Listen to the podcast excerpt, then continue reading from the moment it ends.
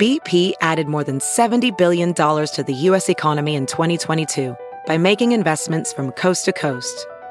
Investments like building charging hubs for fleets of electric buses in California and starting up new infrastructure in the Gulf of Mexico.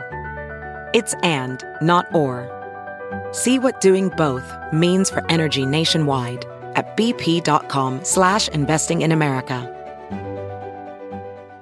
Good morning. I'm Margie Ellisor at Fox 2 with your St. Louis news, driven by Bomarito Automotive Group. Police used tear gas overnight to end a standoff in Chesterfield. The SWAT team was called in around 7:30 last night to negotiate with a man barricaded in a home. Officers were originally called for shots fired at that location. Police fired tear gas into the home around 1:45 this morning, and the man was taken into custody. Police say the man was upset over not receiving an inheritance check. Drivers heading into Illinois across the Poplar Street Bridge can expect delays this weekend. MoDOT will close three eastbound lanes on the bridge. It's to make repairs after a deadly tractor trailer crash on the bridge October 21st. Also this weekend, IDOT is closing all lanes on southbound I 5564 at the 5570 64 interchange in East St. Louis. That's to set new bridge beams over the interstate for the approach to the Martin Luther King Bridge. The work starts tonight at 7. Those lanes, though, should reopen by 5 Monday morning. From the Fox 2 Weather Department, after a frosty start, sunshine and southwest breezes will ease temperatures up into the low 50s this afternoon under partly cloudy skies. Tonight will be cold and dry with a low in the middle 30s. The weekend looks great. Partly cloudy skies are forecast for Saturday with a high in the upper 40s, while Sunday will be partly cloudy and warmer